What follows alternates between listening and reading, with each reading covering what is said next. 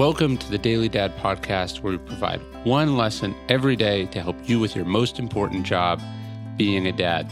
These are lessons inspired by ancient philosophy, by practical wisdom, and insights from dads all over the world. Thank you for listening, and we hope this helps.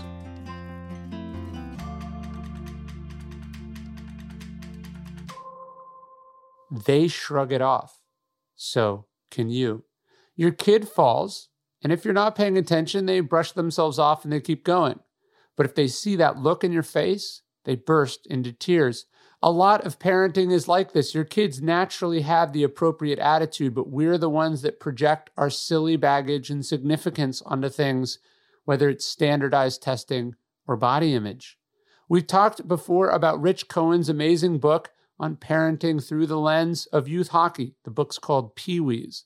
There's a great scene in it where he tries to console his son after he didn't make the team in what was an extremely unfair process.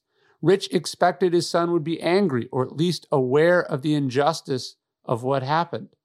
He was bugged but not devastated, Cohen writes, or even all that upset, which upset me. Why did I care more than he did?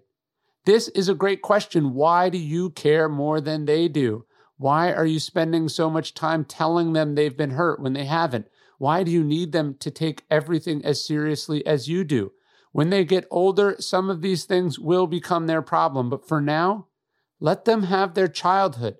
That's part of it. But also, because they are young, they understand and feel things differently. Don't assume that the adult way is better or necessarily more correct. There is a wisdom to their innocence. Defer to it, or at least respect it enough not to corrupt it.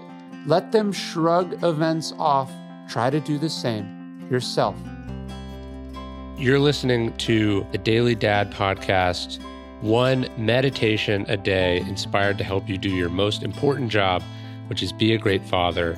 These are meditations inspired by ancient wisdom, psychological research, and just great strategies from normal dads just like you.